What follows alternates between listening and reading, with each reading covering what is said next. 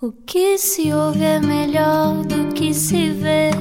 Desliga a TV, era o que faltava. A vida acontece quando anoitecer, era o que faltava.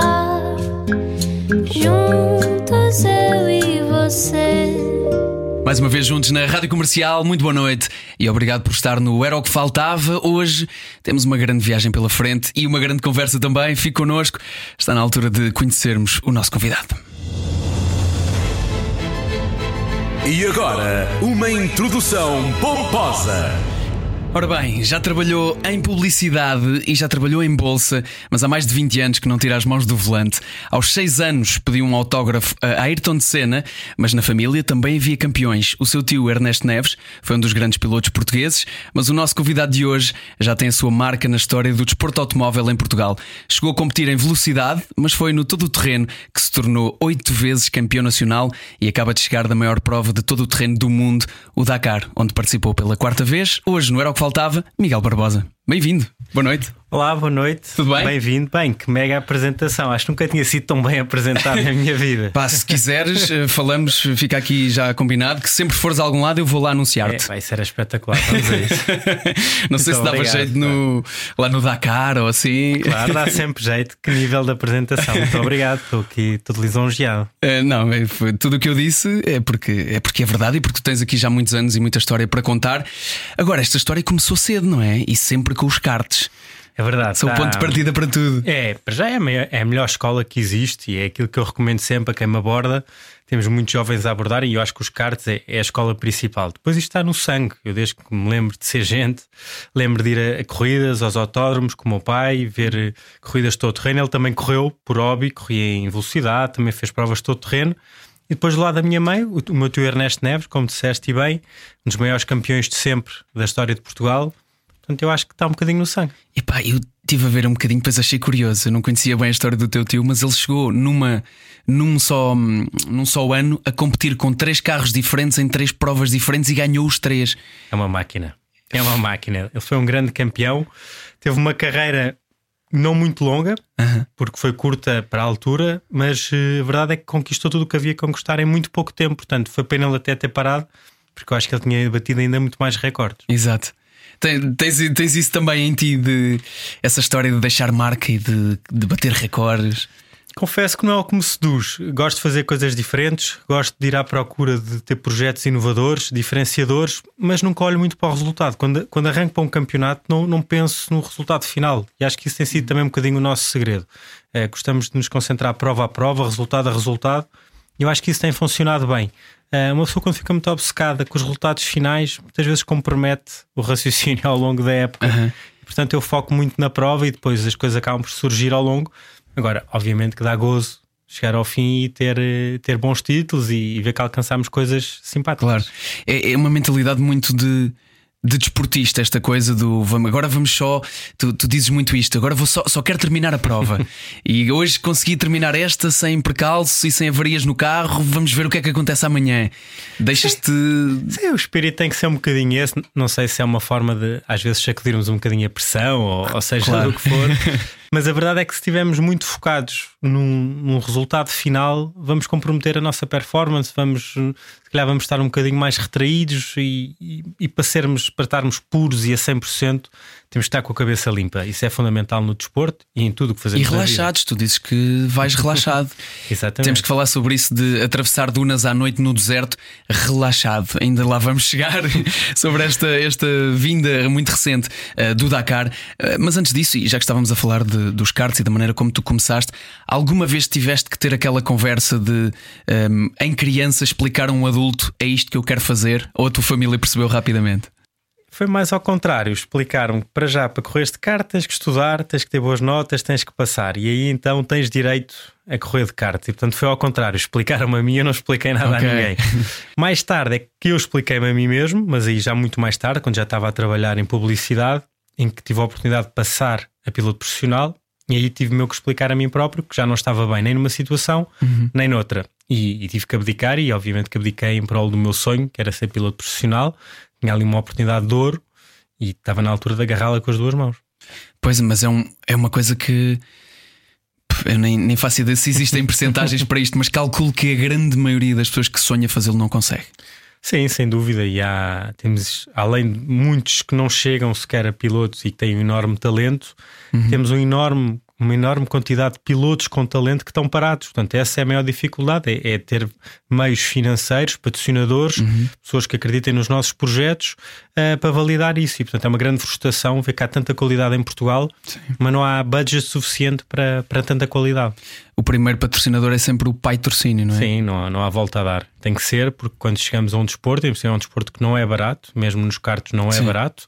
Uh, não somos ninguém, não temos resultados, estamos a começar, temos sempre aqueles anos de aprendizagem que vai demorar até sermos visíveis, fazer alguma coisa de jeito, digamos assim, e portanto o dinheiro tem que vir de algum lado, e normalmente a, a, a forma mais próxima é o patrocínio. Exato, e estragar muito carro até lá.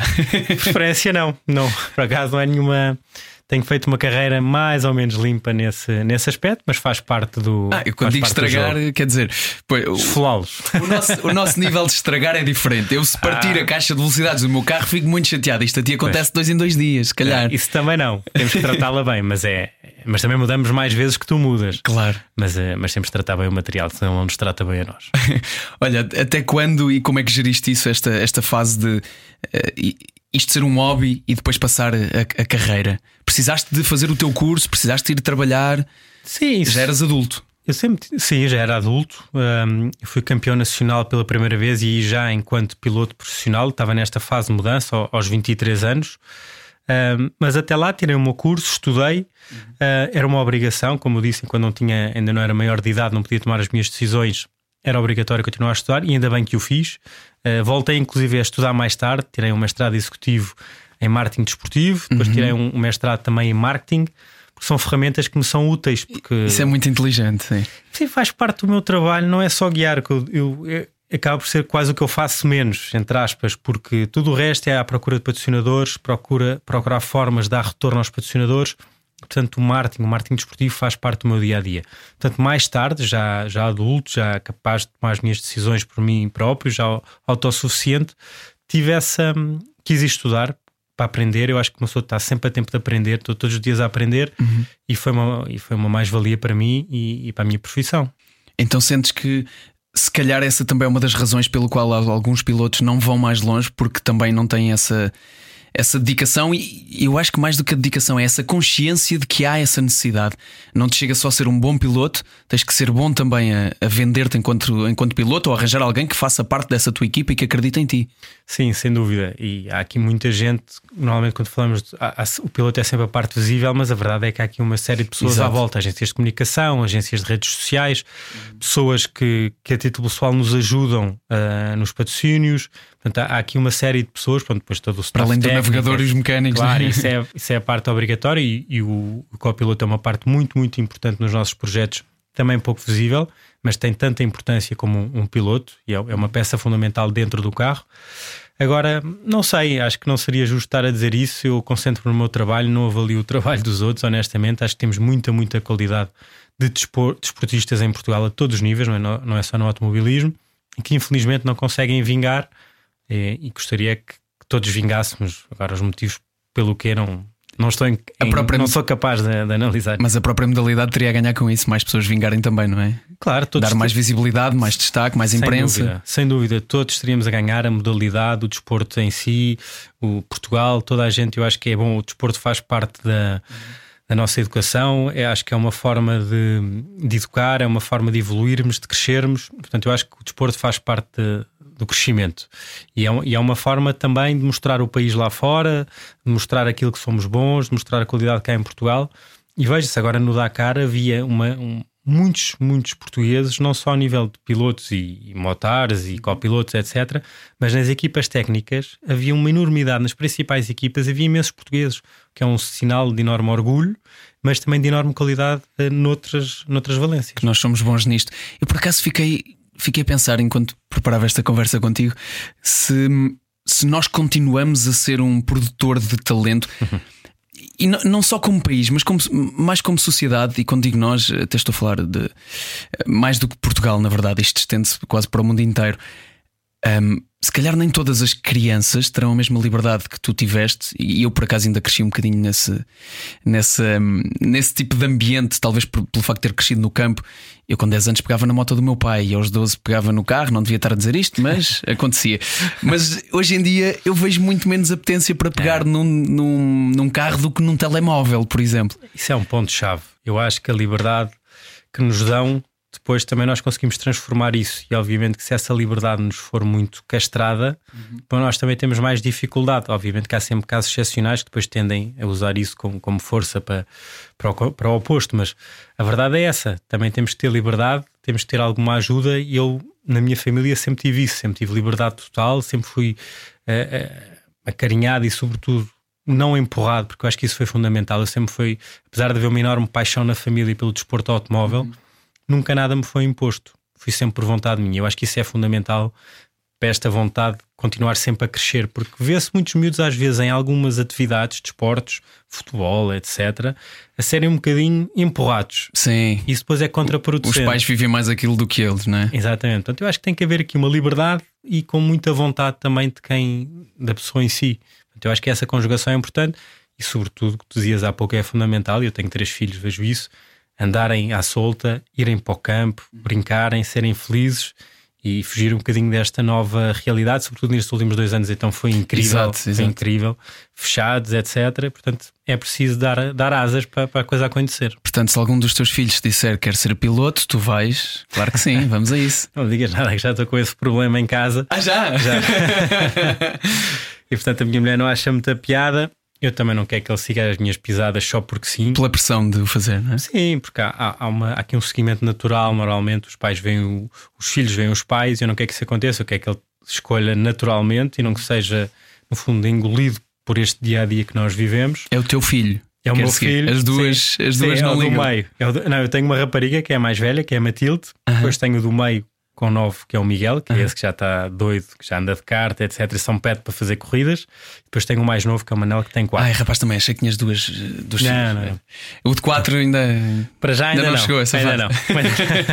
Olha, temos mesmo que falar sobre esta experiência daquilo que tu dizes e que tu chamas os Jogos Olímpicos do todo o terreno. Uh, acabou de chegar recentemente do Dakar e eu vou sempre para dizer Paris-Dakar, já não é há muito tempo. Não, é, há muita gente a dizer. Ficou... Mas ainda fica, ainda fica. Ainda é? fica ainda Se bem que já foi também Lisboa-Dakar. Isso é que sim, isso foi, é que foi fantástico. Exato, e foi a tua, a tua, a tua primeira participação? Foi. Foi nessa altura, foi, precisamente. É disso que vamos falar já a seguir. Estamos à conversa hoje com o piloto Miguel Barbosa. A noite é boa conselheira. Faltava. Na rádio comercial. Juntos eu e você. Obrigado por estar na Rádio Comercial, no Era o que Faltava. Hoje estamos à conversa com o piloto Miguel Barbosa, acabado de chegar desse sítio mágico, dessa prova mágica também. Um, porquê é que é tão mágico o Dakar? Acho que é, dizem que é das últimas grandes aventuras que ainda existe no mundo. Eu, eu gosto de classificar o Dakar, como disseste há pouco, que é o, os Jogos Olímpicos da modalidade. Uhum. Estamos durante 15 dias focados num objetivo, numa prova competitiva com os melhores pilotos, com, com, as melhores equipas de todo o mundo. E, portanto, eu acho que isso é fantástico. Está ali a, uh, tudo o que diz respeito, as equipas todas, tudo, está ali tudo a fervilhar para aqueles 15 dias de, de competição ao mais alto nível. Portanto, eu acho que é uma prova única. Uh, eu já tive a sorte de fazer a prova em três continentes diferentes. Já fizemos em África, uhum. América do Sul e agora na Arábia Saudita e foram três experiências completamente diferentes, mas todas incríveis. E realmente tem uma componente de aventura. Eh, talvez tivesse um bocadinho mais em África do que tem atualmente. Se calhar atualmente é uma, prova, é uma prova mais desportiva eh, na sua essência do que se calhar era um Dakar há, há muitos anos atrás. Mas a verdade é que a, a prova é tão dura, eh, leva-nos tão ao limite que nós lá somos capazes de estar a dizer: Mas o que é que eu estou aqui a fazer? Que, que dureza, como é que eu vou aguentar? A cabeça isso. É inevitável quando somos levados ao limite dos limites, e há dias que isso acontece, ou porque ficamos muito para trás, porque nos atascámos um buraco difícil de sair, cavámos ali ao sol, ou porque simplesmente fiz uma hora e quarenta de dunas à noite, uma coisa difícil em termos mentais, sobretudo, uhum. somos levados ao, ao, nosso, ao, ao nosso limite. E aí, se calhar, pensamos porquê? mas no dia a seguir já estamos focados no dia a seguir e então quando voltamos isso desaparece tudo. Mas é uma, é uma prova que epá, tem, tem mesmo tudo. Tem isso que tu dizes dessa parte fascinante de haver todos os melhores do mundo uh, estão ali, mas por outro lado, uh, há ali uma, um lado selvagem muito grande e, e, há muitos relatos sobre isso, sobre o perigo também que está inerente a isso. Um, esse perigo eu sei que, que está inerente a este, este desporto e pode acontecer em qualquer lado, mas é uma coisa que se sente de uma forma diferente ali, que está mais presente ali. Sentimos-nos mais sozinhos do que nos sentimos nas provas, por exemplo, aqui na Europa, sem dúvida. E, e acho que a Arábia Saudita não foi dos casos que senti mais isso. Talvez a África tenha sido prova uhum. onde o Dakar estava, onde me senti mais solidão. Também na altura a parte de apoio tecnológico, de toda a navegação, dos meios que estavam à disposição da segurança e tudo mais, não eram tão grandes como hoje em dia. Portanto, havia claro. ali uma componente uh, extra, extra prova, uhum. que era mais difícil. Hoje em dia está muito controlado, a segurança também dos carros aumentou imenso, eh, claro. dos nossos equipamentos, dos carros. Um, os dispositivos que a organização mete ao serviço também da segurança durante a prova são incríveis, portanto, nós sentimos-nos sempre acompanhados nesse sentido. E a verdade é que estejamos onde estivermos, e eu este ano atasquei-me lá num sítio de dunas, num buraco um bocado complicado. E a verdade é que lá apareceu um árabe no seu carro, etc. Portanto, acaba sempre a aparecer alguém. Isso em África também acontecia. Do nada, no meio do nada, aparece alguém para nos ajudar. Portanto, é assim Isso uma é coisa. Lindo. É lindo. Fazes 200 ou 300 km sem ver ninguém, de repente, quando precisas, é, aparece alguém. Aparece alguém. Eu acho que eles põem-se ali já de propósito nos sítios mais difíceis já sabem que vai haver alguém que vai cair. É pá, imagina o que é estar do outro lado. Eu, eu não, não consigo sequer imaginar, conceber, não tenho imagem para isto de, do que é viver num país onde passa uma prova como esta e poder estar lá e dizer eu ajudei aquele piloto. deve, ser, deve ser incrível. É, espero que sim. Eles, eles realmente eles reagem com uma, com uma alegria e, têm uma vontade de ajudar incrível. Uhum. E portanto, nós, até às vezes, até eles é que parece que nós é que estamos a fazer um favor a eles e agradecemos, agradecemos e eles é que estão todos contentes. E isso é fantástico. Realmente na Arábia Saudita sente isso. Eles gostam de nos receber e têm prazer em que nós estejamos lá e em nos ajudar. Mas essa história de de repente, em alguns dias, ter que partir atrás de 218 carros, caminhões e motas, não conseguir ultrapassá-los, eles partirem a estrada toda e navegar dunas à noite. Às vezes pode ser chata, não é? Já vou ter pesadelos hoje outra vez. Isso é o mais difícil. O Dakar pode, o Dakar é sempre uma prova difícil, seja de que forma for, em que continente for. Uh, portanto, é sempre difícil. Agora, o Dakar pode mudar radicalmente conforme decorre. E esse, esse dia que arrancámos em 219, a verdade é que no dia anterior partimos uma transmissão. Era uma etapa muito curta, era a primeira etapa do Dakar, tinham 19 km ou 17. Portanto, nós ficámos parados no, no troço, com problemas mecânicos, perdemos imenso tempo numa etapa curta não há, não há forma. Claro. viemos para cá para trás. A partir daí é uma bola de neve. E porque vamos atrás, apanhamos a pista completamente destruída. Uma das coisas que não é muito boa na Arábia Saudita é que é, é noite muito cedo, às 5 e meia da noite é cedo. Portanto, se arrancamos ao meio-dia para uma etapa de 400 km, já sabemos que o final não vai ser eh, Exato. muito simpático. Uh, pista degradada, andamos sempre no pó dos carros, dos SSVs, dos caminhões. Portanto, é ali uma luta depois diária difícil até voltarmos um bocadinho ao nosso lugar, mas faz parte do Dakar, faz parte do jogo. Este ano houve regras especiais porque era campeonato do mundo. Eu já só vejo o Mad Max na minha cabeça. Estás a viste o filme? Vi, então não vi. Aquele da poeira, é, só vejo isto agora. É um bocadinho isso, são, é, são paredes de pó autêntico e depois são paredes consecutivas, porque a certa altura cá para trás, para dar tempo para arrancarmos todos, já estamos a. Se os primeiros partem de 3 em 3 minutos, Exato. Lá para trás partimos 30 em 30 segundos, portanto, estamos a partir já no pó, mal arrancamos, estamos no pó. Epá, sim, a tua velocidade é completamente diferente da velocidade de um caminhão. Completamente diferente. Tirando os caminhões da frente que andam nos lugares da frente da classificação geral, o resto é verdade que é muito mais lento. Até por uma questão de segurança, esta ordem de partida que é escolhida pela organização não é, não é fantástica, foi muito criticada. Espero que venha a ser corrigida no futuro. Isto uhum. no, nos Dakars antigos não se passava. A verdade é que este ano, fazendo parte do Campeonato do Mundo, são novas regras, temos que viver com elas e pronto, temos que contornar isso. E jogá-las. Exatamente. Uh, eu estava a pensar se essa história de anoitecer uh, mais cedo, uh, desculpa voltar aqui aos pesadelos, mas se a história de anoitecer mais cedo não tinha uma parte boa também, é que arrefece também mais cedo. Eu, eu, imagino o calor que vai dentro daquele carro no deserto. Sim, a Arábia Saudita não foi muito quente, tirando do, dois, três dias da segunda semana onde teve calor realmente, todos os outros dias uh, teve fresco, choveu inclusive durante a primeira semana e portanto as dunas não estavam muito complicadas porque fica completamente diferentes quando chove, ficam molhadas, fica com outra, ficam duras e portanto Tem, muita da dificuldade. muito melhor, não é? Muito melhor, não tem nada a ver e portanto ali não é um problema a temperatura, tal como não era em África. A América do Sul era assim, porque estávamos em pleno verão uhum. e aí eram mais de 40 graus cá fora, dentro do carro vamos para 60 graus. E depois o problema disso tudo é a areia que fica parece pó completamente e o carro não anda, atasca-se facilmente e quando temos que ficar para fora cavar nestas condições. Exato. Para quem parou nessa parte do 60 graus dentro do carro, vamos lá aqui falar sobre uma coisa importante. Eh, este, esta foi a tua quarta participação no, no Dakar. Eh, na tua primeira participação, perdeste 10 quilos. Exatamente, foi é ali um choque. Foi um choque grande. O nosso primeiro Dakar em 15 dias também, também teve 15 em dias. Em 15 dias. Um, fomos completamente. Era a nossa primeira prova fora de Portugal. Já tínhamos feito provas em Portugal, Espanha, mas a verdade é que não tínhamos nada um, feito de deserto. Fomos completamente. Foi o Dakar arrancado de Lisboa, uhum. foi um boost enorme na modalidade só se falava todo terreno em Portugal, foi sim, fantástico, sim, sim. foi uma altura fantástica. Eu lembro-me disso, estou arrepiado pensando nisso, foi brutal. foi espetacular, com o público fantástico aqui em Lisboa e acompanhar-nos nas etapas, foi incrível e permitiu-nos começar a fazer o Dakar, porque os patrocinadores puseram os olhos no Dakar. Uhum. Um, mas a verdade é que foi um ano bastante duro, uh, foi um ano que nos correu até muito bem, ganhámos a categoria Rookie. Exato, e, logo portanto, na primeira vez. Foi logo na primeira vez e entramos foi, foi ótimo, foi fantástico, mas a verdade é que chegámos a ter etapas de guiar, nem falo das ligações, chegámos a ter uma etapa onde guiámos 12 horas e, portanto, fomos levados completamente ao limite físico uh, e isso levou-nos a perder muito peso uh, com o desgaste e com tudo mais. Também não, não fomos preparados para uma prova daquelas. Uhum.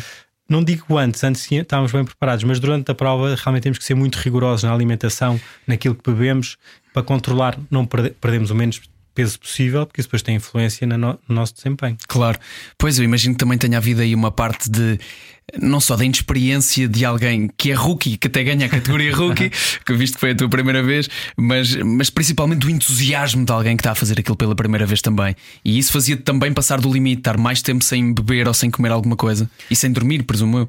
Sim, eu acho que foi mais um bocadinho não ir com a cabeça focado naquilo e não ter a disciplina que tem que se ter numa prova desta, desta dimensão. Porque se não formos muito disciplinados nisso, vamos prejudicar-nos a nós próprios e à nossa performance. Portanto, é, é algo a ter muita atenção, é algo a respeitar, que é o descanso e, e repor tudo. Ah, mas pronto, foi algo que aprendemos com o tempo. Esse ano foi realmente um ano fantástico. E tivemos aqui o plus de partir de Lisboa, que foi logo um, assim, uma lufada de energia claro. espetacular. Eh, neste último Dakar, quanto, quantos quilos perdeste? Perdi três que é o normal. É o normal, 2, 3 numa prova tão longa, acho que é o normal. Epá, isso é, é, mesmo, é mesmo impressionante. Agora, o que para mim continua a ser uh, muito impressionante é esta, é esta parte de tu ir sempre com alguém, teres alguém ao teu lado que não só vai ali, uh, portanto, aos solavancos, como ainda está a olhar para mapas e papéis e coisas do género. É o que é que vai? Qual, quais são os diálogos entre, entre ti e, um, e o teu copiloto? Dá um bocadinho para tudo. Uh, a verdade é que Começam a falar da vida também. As ligações, temos tempo para falar de várias coisas. É verdade que na, durante as etapas não, não dá muito tempo porque o copiloto, que é uma peça fundamental, e aqui fica aqui um grande abraço ao Pedro Velosa, meu copiloto, que é um grande profissional. A verdade é que, ainda por cima, com esta nova forma de navegar, onde nos faz ir um bocadinho mais à procura dos pontos, uh, já não é tão óbvio toda a navegação hoje em dia é digital. Portanto, nós temos um tablet à frente, uhum. o copiloto tem um, um tablet à frente, tem um comando na mão e também foi estreia para nós isso este ano e, portanto, o Pedro Voz adaptou-se muito bem a isso muito rapidamente. Portanto, já não é um livro que vamos a ler, portanto, tudo, tudo muda. Okay. Isso é mais difícil, andar para trás, andar para a frente, procurar uma nota. Portanto, também requer ali alguma habituação. Uh, mas eu acho que é um passo em frente porque deixa de haver trabalho durante a noite para os copilotos. Havia os famosos mapmans antigamente ah, sim, sim, que trabalhavam no Google Earth e tudo mais a preparar a etapa do dia a seguir. Isso agora não existe. O roadbook já vem todo marcado com os perigos, com tudo, com cores, como os copilotos faziam antigamente. Portanto, há menos trabalho, podem descansar mais. Isso também é a favor da segurança, é importante. Um, e depois, durante o carro, é estarmos focados, porque é fácil perder ali uma referência ou alguma coisa que hoje em dia é vital. Vamos num rio seco, é preciso ser em alguma zona, temos que ir os dois com muita atenção. Antes de tudo isso, já, já houve várias etapas de navegação, já houve navegação pura, completamente, com GPS aberto, e era de ponto A ao ponto B quem fosse o mais rápido possível. Isso hoje em dia não existe fizeram pontos secretos para passarmos, onde é preciso validar esses pontos. Uma espécie de paddy paper. Exatamente. Quer também nos obrigar a estar num corredor de segurança para os concorrentes não estarem perdidos um à esquerda Sim, expostos a perigos ou o que, quer que, possa, o que quer que possa vir daí. Exatamente. Eu imagino o que é que será uh, andar ao teu lado. Um, ficas à espera que a tua mulher te diga de indicações quando vais a conduzir? Não, nem não, por não, isso. nem por isso, nem por isso. Ela, ela não te diz quarta não, de curva gosta, à esquerda. Não, porque ela gosta muito de ir a dormir quando eu vou guiar. não tem essa, essa companhia. Muito bom. Estamos à conversa com o Miguel Barbosa. Hoje não era o que faltava. Fique connosco, ainda temos muitas histórias para contar de este estas e outras, e outras provas, inclusive uma boleia de táxi que aparece uh, no meio de África. Essa história, pelo menos, eu quero ouvi-la em primeira mão. Está com pressa para sair, mas ainda estamos a meio? Era o que faltava. Estas e outras conversas em radiocomercial.ol.pt. Não tenha pressa para sair, estamos à conversa com o Miguel Barbosa, acabado de chegar de, de um Dakar, e eu vou fazer esforço para não dizer Paris-Dakar.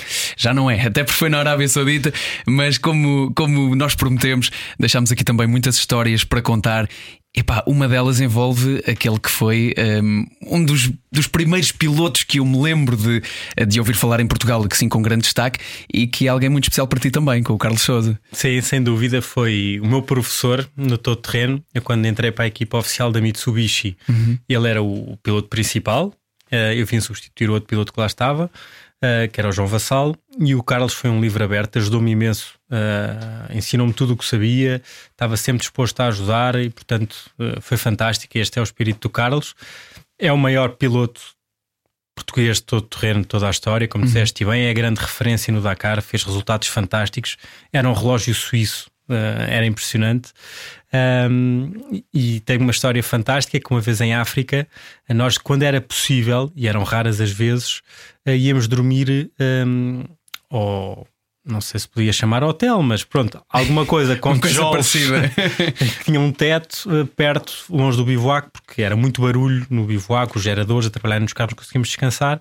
Então, só que isso implicava isso é uma espécie de box, para quem não conhece o termo, é onde ficam todos os carros, onde, onde acabam a etapa. Exatamente. O bivouac é a zona de assistência toda, que muda todos os dias, não é? E que andamos sempre de a percorrer de, de cidade em cidade uhum. e onde montamos, normalmente é no meio do nada, onde se montam as tendas, eh, os caminhões de assistência e isso tudo, e todos os dias é, é onde se junta toda a gente. E onde deve haver é uma barulheira ensurdecedora de carros a, a, acelerar e a testar os seus martelos e, e tudo, e portanto tentamos fugir um bocadinho sempre que é possível daí, eh, sobretudo em África. E, e, pronto, e uma vez estávamos a voltar, e estávamos a voltar às cerca de 4, 5 da manhã, uh, completamente escuro, e numa zona completamente deserta, tudo escuro, um táxi que vinhamos podre, completamente podre, vinhamos, vinha o Carlos Souza e o seu navegador, vinha eu e o Miguel Ramalho, que era o meu navegador na altura. E a meio do nada o carro começa a falhar ficamos parados no meio do nada. Ele sai com o martelo, começa a martelar o motor e nós a pensamos: o que é que este gajo está a fazer? Isto é caminho da prova. Isto é caminho da prova. Portanto, nós com horas para arrancar, ok, tínhamos ali uma folgazita, mas não era nada mais. O tempo a passar e nada a resolver-se, as marteladas, claro que não fizeram nada. Ele desaparece, diz que vai procurar ajuda. Nós ficámos a olhar uns para os outros, mas e agora? A passado algum tempo, felizmente, aparece outro táxi igualmente podre, também com clientes lá dentro. Mandámos parar. Houve ali uma negociação rápida. A verdade é que os clientes que lá iam saltaram, nós Sim. entramos e lá seguimos para, para a prova. Chegámos a, a queimar para a nossa hora de saída do bivouac mas foi assim um grande stress logo para começar o dia. É daquelas coisas que na altura só desejas que não aconteça, mas depois fica a história para contar, não é? Exatamente, e, e estávamos a ver como é que íamos sair dali, não, não havia forma, não tínhamos maneira de contactar, estávamos no meio do nada, não se via uma luz, não se via nada. Portanto, foi mesmo. Numa um altura belo... em, que, em que também os, os serviços de localização e apoios não eram assim tão bons como hoje em dia, como Exato. falaste, não é? Sim, hoje em dia temos tudo e sentimos-nos sempre acompanhados e alguma coisa. Há sempre dispositivos, mesmo a organização mete ao nosso dispor estes aparelhos todos que temos dentro do carro. Uhum. Há algum nível de stress, é só carregar um botão, temos logo ajuda, enfim estamos muito bem acompanhados nesse sentido. Já tiveste curiosidade de, ou, ou, já foste visitar algumas dessas zonas por onde passaste sem estar com essa pressão de estou aqui a competir? Uh, já visitei Marrocos e já fui até lá abaixo, em, em Lazer, exatamente, com, com um buggyzito para nos divertirmos nas dunas, com amigos, e depois a família veio ter. Os teus amigos não ficam chateados contigo? é que tu sabes os truques todos. não, que eles também se safam bem. E, e, foi assim o único sítio que eu fui visitar. Agora, há sítios que eu tenho a certeza que passei únicos na América do Sul. Atravessámos a Cordilheira dos Andes a 5 mil metros de altitude, que só é possível atravessar no, no verão, no inverno é intransponível por causa da neve. Passámos assim em sítios únicos, a, a chegar ao Chile também, uma duna gigante com 3 km a dar para o mar. Há coisas que me vão ficar na memória para sempre e há sítios que passamos e todo o terreno é muito bom nisso porque andamos sempre no, uh, por sítios que eu acho que não, não iríamos em situações normais e, e, o todo o terreno é, é muito fixe por causa disso. Foi por isso que deixaste a velocidade também, dedicaste aqui ao todo o terreno. Essa parte é, é, é mesmo das coisas mais fascinantes. Um, eu, eu fico-me sempre a, a, pensar, fico sempre a pensar quanto é que tu te preparas para uma, para uma prova como esta ou para qualquer outra prova. Já falaste sobre a, a exigência e o rigor que tens que ter na tua alimentação e no descanso. Existe uma parte mental forte? Tens pessoas que te ajudam nesta parte? Os pilotos preocupam-se com isto? Cada vez mais. Eu pessoalmente não tenho ninguém, mas acho que é uma mais-valia. Eh, cada vez vemos mais pilotos e desportistas, atletas a falarem disto. Eu acho que é uma, uhum. é uma componente que cada vez se dá mais importância e faz todo sentido. Vamos dar aqui um nome ao isto: saúde mental. Saúde mental, exatamente. Eh, e é muito importante. Ainda agora vimos aquele surfista muito conhecido que parou agora que ainda há pouco foi campeão, que parou agora por, por questões de saúde mental quando okay. foi uma surpresa para toda a gente. Um, estou, a ver, estou a ver se descubro quem é. Safa-me aí. E portanto é algo que todos olhamos cada vez mais, é algo que se tem que dar muita importância. A saúde mental, sem dúvida, mas eu atualmente não tenho, mas acho que seria uma mais. Ah, o brasileiro Medina. Exatamente, Gabriel Medina. Gabriel Medina exatamente, uhum. exatamente. Olha, portanto, não sabia, é mesmo recente isto. É mesmo recente e, e pronto, há a parte física, mas a parte física sem a parte mental, se não estiver bem, Exato. É que, olha, nem, nem, por acaso. A primeira, a primeira notícia que me aparece aqui acerca desta, desta notícia, ele diz: um, Cheguei ao meu limite. E é uma das, uma das palavras que muitos desportistas usam: é andar no limite. No limite da velocidade, no limite do esforço físico, no limite do, do esforço mental.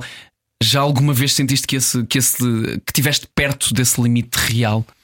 Eu acho que os desportistas de alta competição andam muitas vezes nesse limite. E, é, e a questão é que andar muitas vezes nesse limite uh, cansa, uhum. tem um desgaste muito elevado. Depois, se não houver uma, um bom contrapeso nisso tudo e não houver descanso e, e não houver uma série de outros fatores que acompanhem isso, é fácil, eu acho que às vezes passar um bocadinho para lá. Todas as vezes nós nos sentimos um bocadinho em burnout, mas pronto, depois vamos compensar, depois descansamos, depois temos intervalos entre provas, depois as coisas correm melhor. Portanto, eu acho que é muito fácil andar perto dessa linha. E eu acho que é, temos que estar atentos todos a isso e tentar arranjar, cada um tem a sua forma de compensar e andarmos o mais alinhados possível. Um, eu, pelo que li da notícia, também ele teve uma série de coisas que o levaram também a esticar um bocadinho mais a isso, como o Covid, etc. Uhum. E, e, outras coisas. E, portanto, às vezes, uma pequena coisa pode nos desajustar. Claro. A, fa a família é um bom contrapeso. É fundamental é fundamental, porque se não tivermos essa parte toda estável e, e, tranquilos e ter um bom apoio em termos de família e os amigos também são muito importantes, uhum. um, depois não, não estamos tranquilos para fazer a nossa profissão e, portanto, eu, sem dúvida, e, e, além de mais, temos muito tempo fora de casa. E, Exato. e, e, a minha, e, a minha, questão tem, tem, precisamente a ver com isso. Este assunto da família, que é como é que fica o coração da família quando partes para uma prova como esta? Desejosos que volte. Um, eu, o último Dakar que fiz foi há 12 anos, portanto nunca uhum. tinha estado tanto tempo. A minha filha mais velha tem 11, portanto eu, quando fiz o meu último Dakar, a minha mulher já estava grávida. Portanto, eles nunca assistiram a tanto ter uma prova tão longa como agora. Portanto, foi uma novidade nesse aspecto. Eu acho que eles vibram tanto uh, com as minhas corridas que acabou por passar bem, cheio de saudades, obviamente, todos cheios uhum. de saudades, mas pronto. E vão comunicando com todos os dias, todos os dias falávamos, hoje em dia as tecnologias que falávamos, FaceTimes, etc. Portanto, todos os dias falávamos e punhamos a conversa em dia, às vezes um bocadinho mais curto que outra, com menos tempo. Exato. Mas Ou é... com menos disponibilidade mental, às vezes também, não é? Também, cansado. também um bocadinho, mas também era uma altura boa para descomprimir, matar saudades e pronto, e era sempre ali um, um encher o coração. Uhum. Portanto, é sempre bom também. Eu, imagino, eu, eu, venho de casa dos meus pais até a minha casa e eu tenho que ligar à minha mãe a dizer que já cheguei. Eu imagino como é que é contigo para provas de 700 km. Já cheguei. A minha mãe fazia o live tracking todos os dias, portanto sabia exatamente onde é que eu estava. A sério? A sério. É possível fazer isso? É possível fazer isso. O site do Dakar está muito bem feito e dá para acompanhar um piloto exatamente live. Ok. Portanto, a minha mãe, desde que eu começava até chegar, sabia exatamente onde é que eu estava. É pá, muito bom. Mas isso realmente é um, é um descanso, acredito que seja um descanso também para quem, para quem está do outro lado. É, é? excepto quando vem a setinha parada, parada e não sabem porquê. Exato. Como é, como é que é para ti? Tu, tu pensas, tu pões em perspectiva, dá para pensar, dá para ter tempo. Um, não tempo, mas disponibilidade mental fora daquilo que é a corrida para pôres também toda a tua carreira, toda a tua vida em perspectiva durante esses 15 dias? Eu acho que dá para pensar, não durante a prova, mas durante as ligações. No primeiro dia começámos com uma ligação de 800 km. Portanto, 800 km dá para divagar um bocadinho. Obviamente que vamos pensando, uhum. vamos pensando no futuro, vamos pensando como é que nos está a correr a prova, naquilo que podemos melhorar, coisas que podemos recolher já para os próximos anos. Acho que é um bocadinho assim. Acho que também quando saímos da, da parte competitiva, nós queremos é estar relaxados mentalmente. Portanto, não nos pomos com grandes pensamentos. Exato. Também relaxar a mente e estar softs e leves e, e entrar a boa energia, portanto, é, é um bocadinho isso. Eu adoro a, man a, maneira descontraída como tu, como, tu levas a, como tu levas a vida e como tu levas o desporto. Eu acho que, eu acho que é precisamente o, o desporto, provavelmente, também tem moldado essa tua personalidade de eu sei que vou precisar de aguentar um certo nível de dor para ter aquele prazer que vem a seguir. Sim, é, aqui sempre fora é sempre mais fácil. Lá dentro, depois, obviamente, quando estamos sob pressão, às És vezes. mais emotivo lá. Emotivo acho que não sou, não sou uma pessoa muito emotiva, mas consigo gerir bem as minhas emoções, mas hum, acho que nos conseguimos abstrair, mas é, é, verdade que somos levados às vezes, o nosso feitio tem um bocadinho, é um bocadinho moldado ali e às vezes ficamos um bocadinho, se calhar, não com tão bom feitio. Claro, e em situações extremas como esta. Exatamente, eu acho que o importante é logo virar a página e passar à próxima. Acho que isso é o mais importante, porque os, os maus momentos, os bons momentos não conseguimos evitar, portanto temos que os viver, temos que os passar, mas é depois como conforme damos a, a volta à página. Muito bem, Miguel, muito obrigado por esta, por esta conversa. Quero só perguntar-te uh, que páginas são essas que estão uh, hum. aí para, para vir ainda. Uma das próximas é seres meu copiloto. Quando tiver um treino, fica já o convite para vir ver a experiência ao meu lado e seres copiloto ali durante uns quilómetros comigo. Só Portanto... preciso desinfetar a mão e apertar a tua. E está feito. Vamos embora, vamos aí. Portanto, isso é a próxima página. E agora é tempo de, agora sim, de refletir. Eu, eu prometi a mim mesmo que durante 15 dias não iria pensar em corridas uhum. e agora depois começa a ser forma de pensarmos o nosso ano. Começámos o ano em grande, com a prova mais importante de todas. Agora vamos ver o que é que o futuro nos reserva. Vais fazer o campeonato nacional? Não, não, nós para estar a fazer o Dakar abdicámos de fazer o campeonato, não há budget possível para fazer tudo. Ok. Vamos querer escolher algumas provas mais importantes em Portugal, que é a Baja Porto Alegre, prova de referência, que é uhum. é importantíssima para os patrocinadores. É lindíssima essa prova. É lindíssima, cheio de público também, é a grande festa do TT em Portugal. E agora é ver que outras provas, de referência no deserto, conseguimos fazer para preparar o próximo Dakar. Preferência no deserto. Bom, foi uma conversa que nos fez também viajar uh, e viajar contigo uh, foi muito bom. Obrigado. Obrigado, Obrigado Miguel, por esta conversa. Obrigado por estar no Era o que Faltava. Já a seguir, Comercial by Night. Fique connosco. Beijos e abraços. Até amanhã. Era o que faltava. Com João Paulo Souza e Ana Martins. Juntos eu e você. Na Rádio Comercial.